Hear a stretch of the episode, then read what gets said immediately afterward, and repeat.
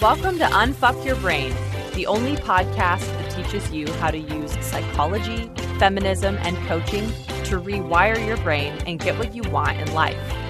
And now here's your host, Harvard Law School grad, feminist rock star, and master coach, Kara Loewentheil.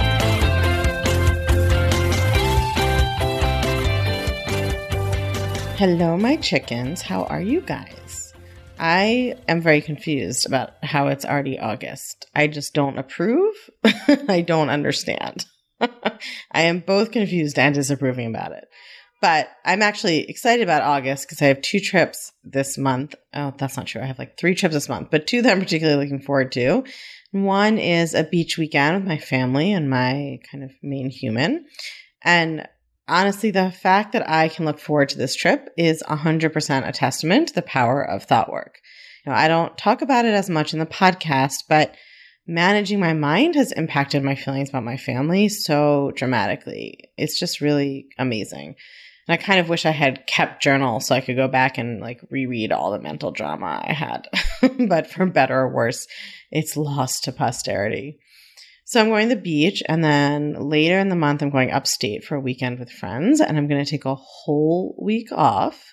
And as an entrepreneur, I have had to coach myself about that. You know, everybody like the flexible lifestyle of being an entrepreneur is amazing.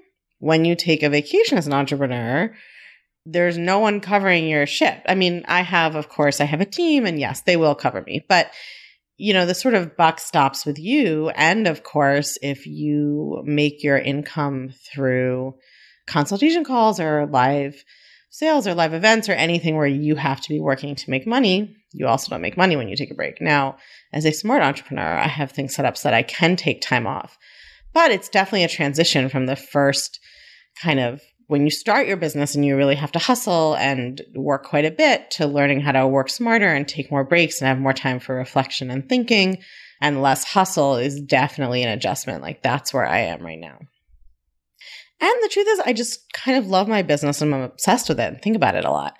And it's really interesting because before I was an entrepreneur, I would have assumed that people who couldn't stop thinking about their business were like stressed out and anxious and that's why they were doing that. And I think that's true for some people and a lot of people, a lot of my clients who work for someone else have that problem, right? They're stressed out and thinking about work all the time because they're anxious.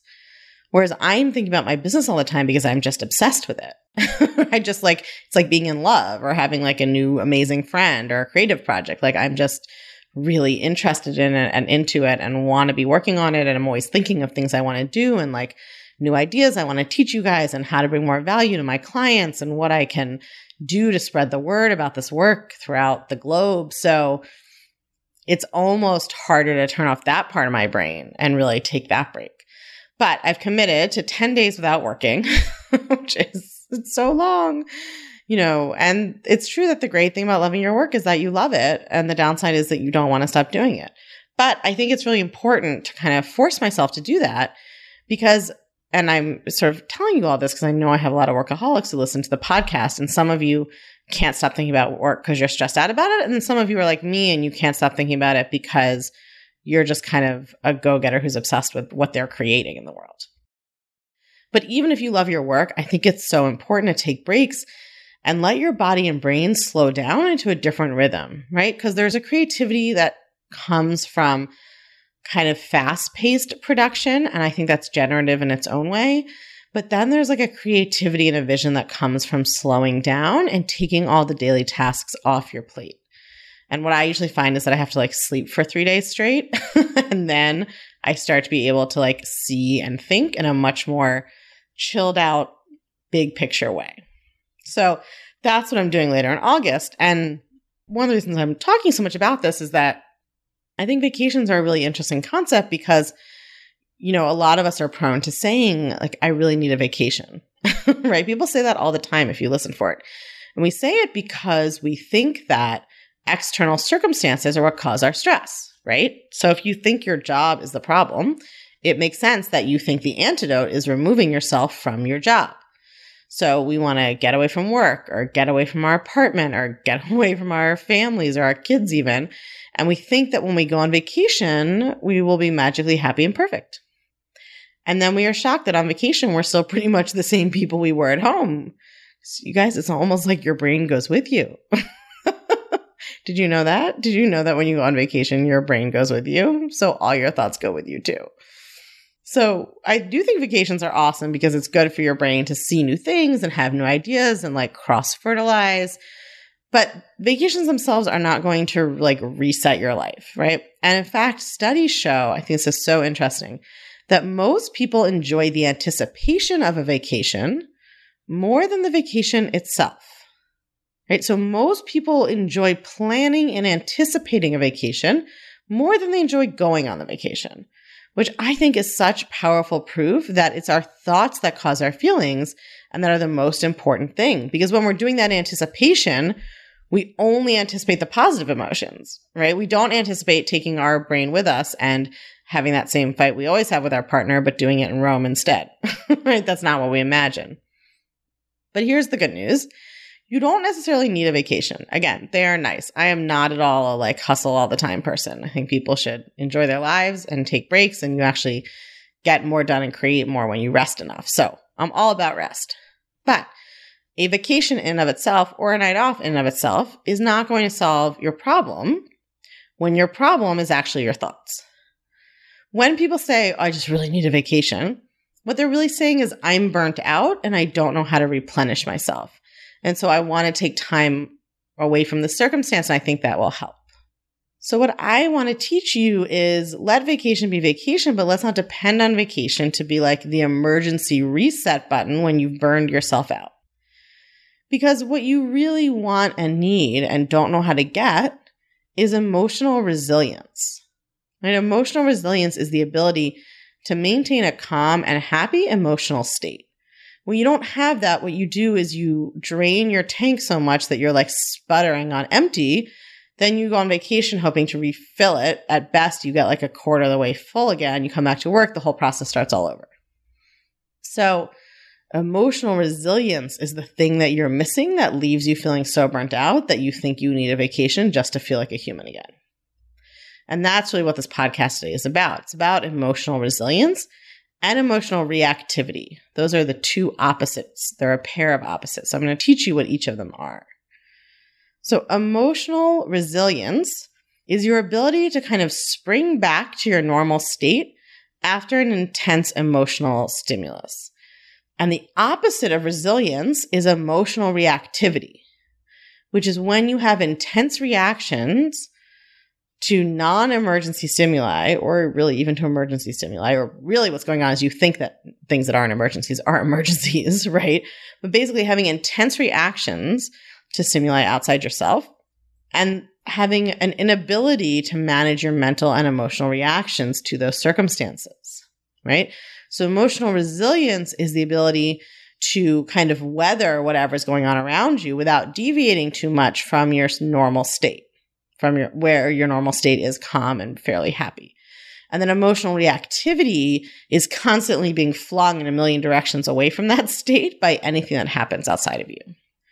And before I discovered coaching, I had very little emotional resilience. I was extremely reactive.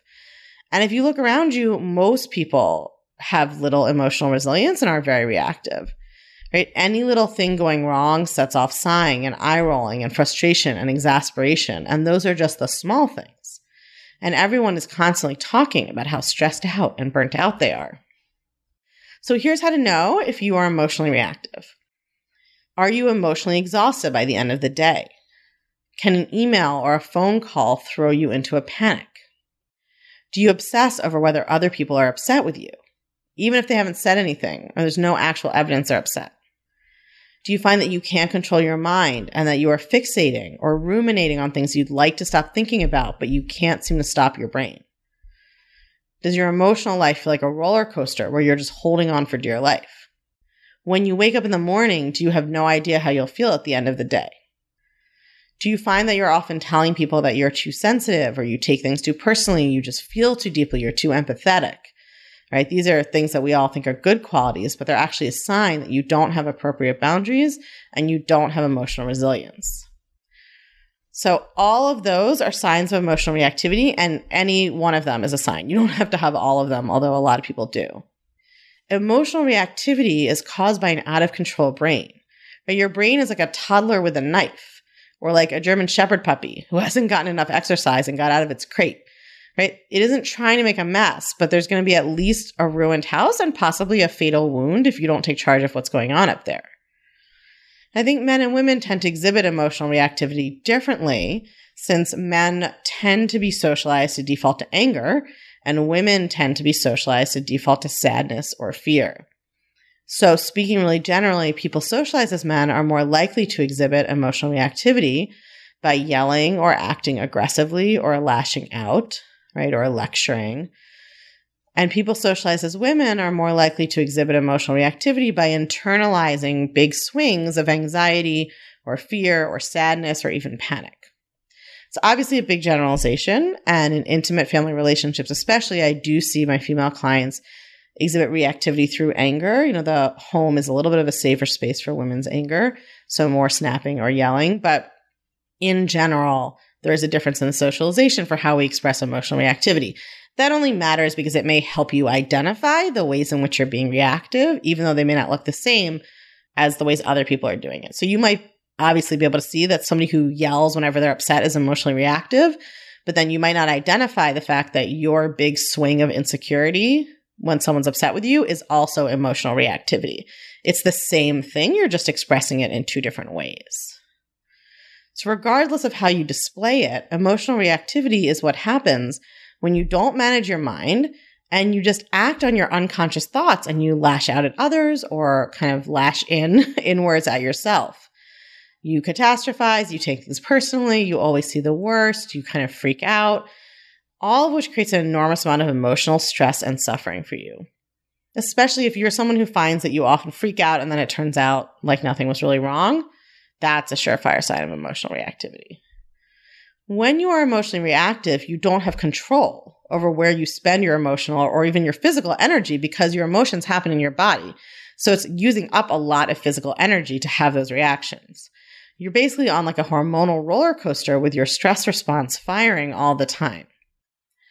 The other problem with emotional reactivity is that you don't have the ability to refuel yourself.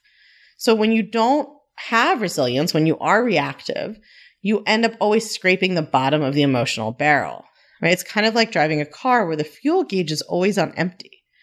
So many of you, I'm sure, have been around someone like this, or you may be this person where even tiny things produce huge emotional responses and dramatic meltdowns, like a train being late or a small mistake that really isn't a big deal, right? You're unable to cope with the normal events of life. And then if something extra challenging happens, you're totally fucked, right? Because you have no resilience left. You have nothing in the tank. Your fuel is always empty. That's emotional reactivity. Emotional resilience is the ability to maintain an even emotional keel and to process emotions appropriately without being derailed by your thoughts or feelings. I like to kind of analogize it to the biological function called homeostasis, right? So in biology, homeostasis is the ability of an organism to maintain a consistent environment, internal environment, even in a variety of external conditions. So that sounds sciencey, but just think about the human body, right? We all know the average human body is at about 98 degrees Fahrenheit. And it really doesn't deviate that much, right? You get to 101 and that's called a fever, right? Like you're sick, three degrees up and you have an illness. You know, seven degrees up and you're very, and you're like likely to die, right? So it's a real narrow range around that 98 degrees, even when it's really hot out, right? You can be in a desert where it's 120 degrees and your body temperature will still be 98. And you can be in the Arctic where it's zero degrees and your body temperature will still be around 98. So your body is incredibly adept at maintaining its temperature, its internal condition, regardless of the external stimuli. It calibrates and compensates. So the emotional version of this doesn't mean that you should only have like a three degree span of emotions, right? The way your body is basically within three degrees of 98 degrees. That is not what I'm saying. It's more like a rubber band that has the right amount of stretch or anything that keeps its shape, right? Applying force may stretch it out a bit, but it'll kind of snap right back or gently go right back Like that's a little more sharp and sudden a rubber band snapping than what emotional resilience is like. But the point is that your emotional life is stable. And even when there's a disruption, you return to the baseline fairly quickly and you can kind of stay there no matter what's going on outside of you. Right. And so if something like pulls on you or pushes you, it doesn't bend you out of shape. Like it just, there's a little give and then you come right back. And emotional resilience is important because without it, you're just totally at the mercy of your brain and your emotional state can swing wildly depending on what circumstances happen around you. And emotional resilience is really tied to a large kind of sweep of outcomes in life. You know, studies show that people with better emotional resilience do better in school, they succeed more in their careers, they're less likely to use or abuse drugs or alcohol, and they even have better physical health and lower mortality. So emotional resilience literally makes you more physically healthy and less likely to die. right? It's not just to make your day to day life calmer. I also think it's interesting to note you heard I said that there's a connection to substance use and abuse, which totally makes sense because the reason that so many of us buffer is because we don't have emotional resilience. We are emotionally reactive. So we are exhausted and stressed out by everything. And so then we are in desperate need of a dopamine hit and so we want to drink or take drugs or watch porn or shop for things we don't need to get that hit of dopamine to counter all of that adrenaline and cortisol that we've been flooding our bodies with all day. Right. And we want to escape from our mentally stressful surroundings. And these things that we use do both, right? We get a hit of dopamine, get a chemical escape, we also get kind of a mental escape. So, emotional resilience makes your day to day life calmer gives you more energy, helps you in your career in school, makes you physically healthier, and it will also help you with any kind of buffering habits, right? Overeating, over drinking, over drug use, you know, shopping for things you don't need, watching too much porn, any of these things that you do to an extreme to avoid being alone with yourself or because you don't know how to cope with your feelings, right? Emotional resilience helps you cut down on those things. So, how can you develop emotional resilience? A $64,000 question, right? Obviously, you can hire a coach and work with me. Oh, that reminds me. I meant to say this earlier. I'm just going to say it in the middle right here. I've gotten a bunch of emails asking me this lately, so I realized I should clarify that you don't have to live in New York to work with me. All my coaching is done virtually online. So I just, this will save everybody from emailing me the same question 10 times a day, even though I love hearing from you guys. All of my Unfuck Your Brain, the coaching program is done virtually. We have video calls. We have some text based coaching. There's like a couple of different ways we connect and coach, but it's all virtual. So I have women from all over the world in the program. So if you were one of those people who just assumed, as a lot of people apparently do, that you have to like live in New York, you do not. Okay, so obviously you could always hire me to teach you emotional resilience, but you don't have to. I'm going to teach you how to in the podcast. There's two aspects to it. You need to process your feelings and you need to change your thoughts. So processing your feelings means staying in your body, like staying really physically present and aware in your body while the feeling moves through you the way that I like, you know, if you already have a kind of somatically, like a somatic, meaning body grounding practice, like a meditation or a mindfulness practice, you can use that. I like to teach people to describe the feeling that they're having as a physical sensation to themselves. Like this feels hot or cold. This feels fast or slow. This feels big or small. It's tight or loose. It's up or down. Where is it in the body? I like to really describe it in really concrete physical sensations because doing this distracts your brain from its thoughts that are causing the sensation. And it also just kind of like tamps down the panic button in your brain because it reminds you that all that's happening is a physical sensation. It's not an emergency. If you have a headache or a menstrual cramp, you might not love it, but you're not like, oh my God, everything is going to hell. The world is ending. it's not an emergency. It's not a crisis. And neither is a feeling, even anxiety. Your feelings are not a crisis. So physically grounding and processing your feelings by allowing them to flow through as physical sensation and describing that and allowing that and not thinking the thoughts that perpetuate it. That's the first part of developing emotional resilience. Because part of what happens in emotional reactivity is you start to have a feeling and then you freak out that you're having a feeling. right? So processing the emotion kind of takes off that second freak out so that then we can deal with the original freak out from the thought. So you process the emotion to deal with the like physical aspect of the freak out. And then you have to manage your mind to create emotional resilience, right? The reason that you are emotionally reactive is that you don't have any control of your brain.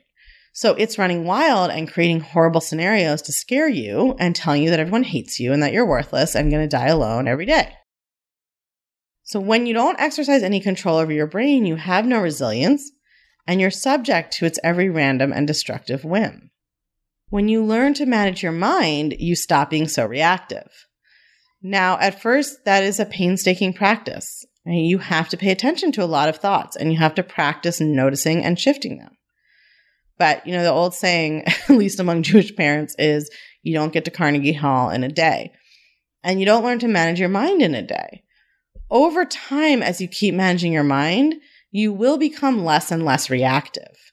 Because what happens is you start to develop a longer and longer space between the stimulus and the response.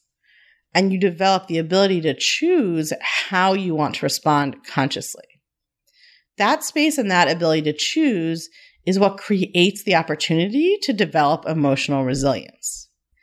When you're emotionally reactive, you are believing all your thoughts without question. You are acting like your emotions are an emergency, right? You are believing that your emotions are somehow true and valid and have to be happening and are telling you something important. And then you're believing that thought, whatever it is, and believing that that's totally true. That's emotional reactivity when you are not exercising any judgment or any discretion over what you believe. You're not taking responsibility for your own thoughts and feelings, and you are just reacting to whatever comes at you as if you're in like a batting cage without a bat and just being pelted with balls. I'm not really great at sports metaphors, but emotional resilience maybe is a little bit like having the bat so that you can decide which balls to let over and which ones to hit away. That's not how baseball works, probably. But you know what? This is not the baseball podcast. When you're emotionally reactive, you can't control your reactions. You feel like they happen instantaneously, but they don't. They're caused by thoughts, very fast subconscious thoughts that you're not aware of yet. The better you get at noticing and changing your thoughts, the less reactive you'll be. And these two things go hand in hand. You have to practice the emotional processing, the physical sensation describing, because that is what takes your kind of body's reaction down so that you can actually get access to the thought. You have to be willing to have that feeling and kind of communicate to your brain that it's not a big deal and that you're you've got like a hold of the ship and everything's okay. And then you can get better into what is the thought causing this feeling, what's happening in my brain. Right? So the better you get at noticing and changing your thoughts, the less reactive you will be overall. And eventually you will develop true emotional resiliency. And the daily irritations and frustrations and stressors will stop creating that adrenaline and cortisol and stress and anxiety response in your brain and in your body. So that's emotional reactivity and emotional resilience. Most people go around in emotional reactivity all the time. And the true journey towards taking responsibility for your own life is developing emotional resilience. And then once you have emotional resilience, you can create so much more in your life, right? It makes sense. If you know that you can handle your emotions and you're not scared of how you'll think and feel in the future, then you can do fucking anything, right? Like bravery, courage, all of those come from a base of emotional resilience. I'm still scared when I try something new. I still have some self doubting thoughts, but I have so much faith in my own emotional resilience now because I know that I have done so much work to create it and that I have the tools. I still use these tools all the time. I have the tools I need to understand what's happening as a physical sensation and then get access to the thought and decide if I want to keep it. That's what that true, like true emotional resilience is knowing that you can handle anything that comes at you and that nothing can knock you off your feet. So, my chickens, pay attention this week to when you're reacting and when you can practice being resilient. And I'll talk to you next week. If this episode spoke to you, then you need to check out The Clutch because it comes with a five week self coaching course that will walk you through exactly how to apply this life changing work to anything you experience. Literally anything. If you've ever thought, well, I don't know how to get started with thought work, or I don't know exactly how to do thought work, or if I'm doing it right, or what order I should do it in or how I should do it, The self coaching course teaches you all of that. And even if you're familiar with thought work concepts, the clutch will help you take the work deeper. And it comes with access to expert coaches who can answer any thought work question you have, plus me, of course, to coach you live. No question is off limits. You can change your life by going to unfuckyourbrain.com forward slash the clutch, or you can actually just text your email address to 347 934 8861, and we will send a link to all the information you need straight to your cell phone. I'll see you there.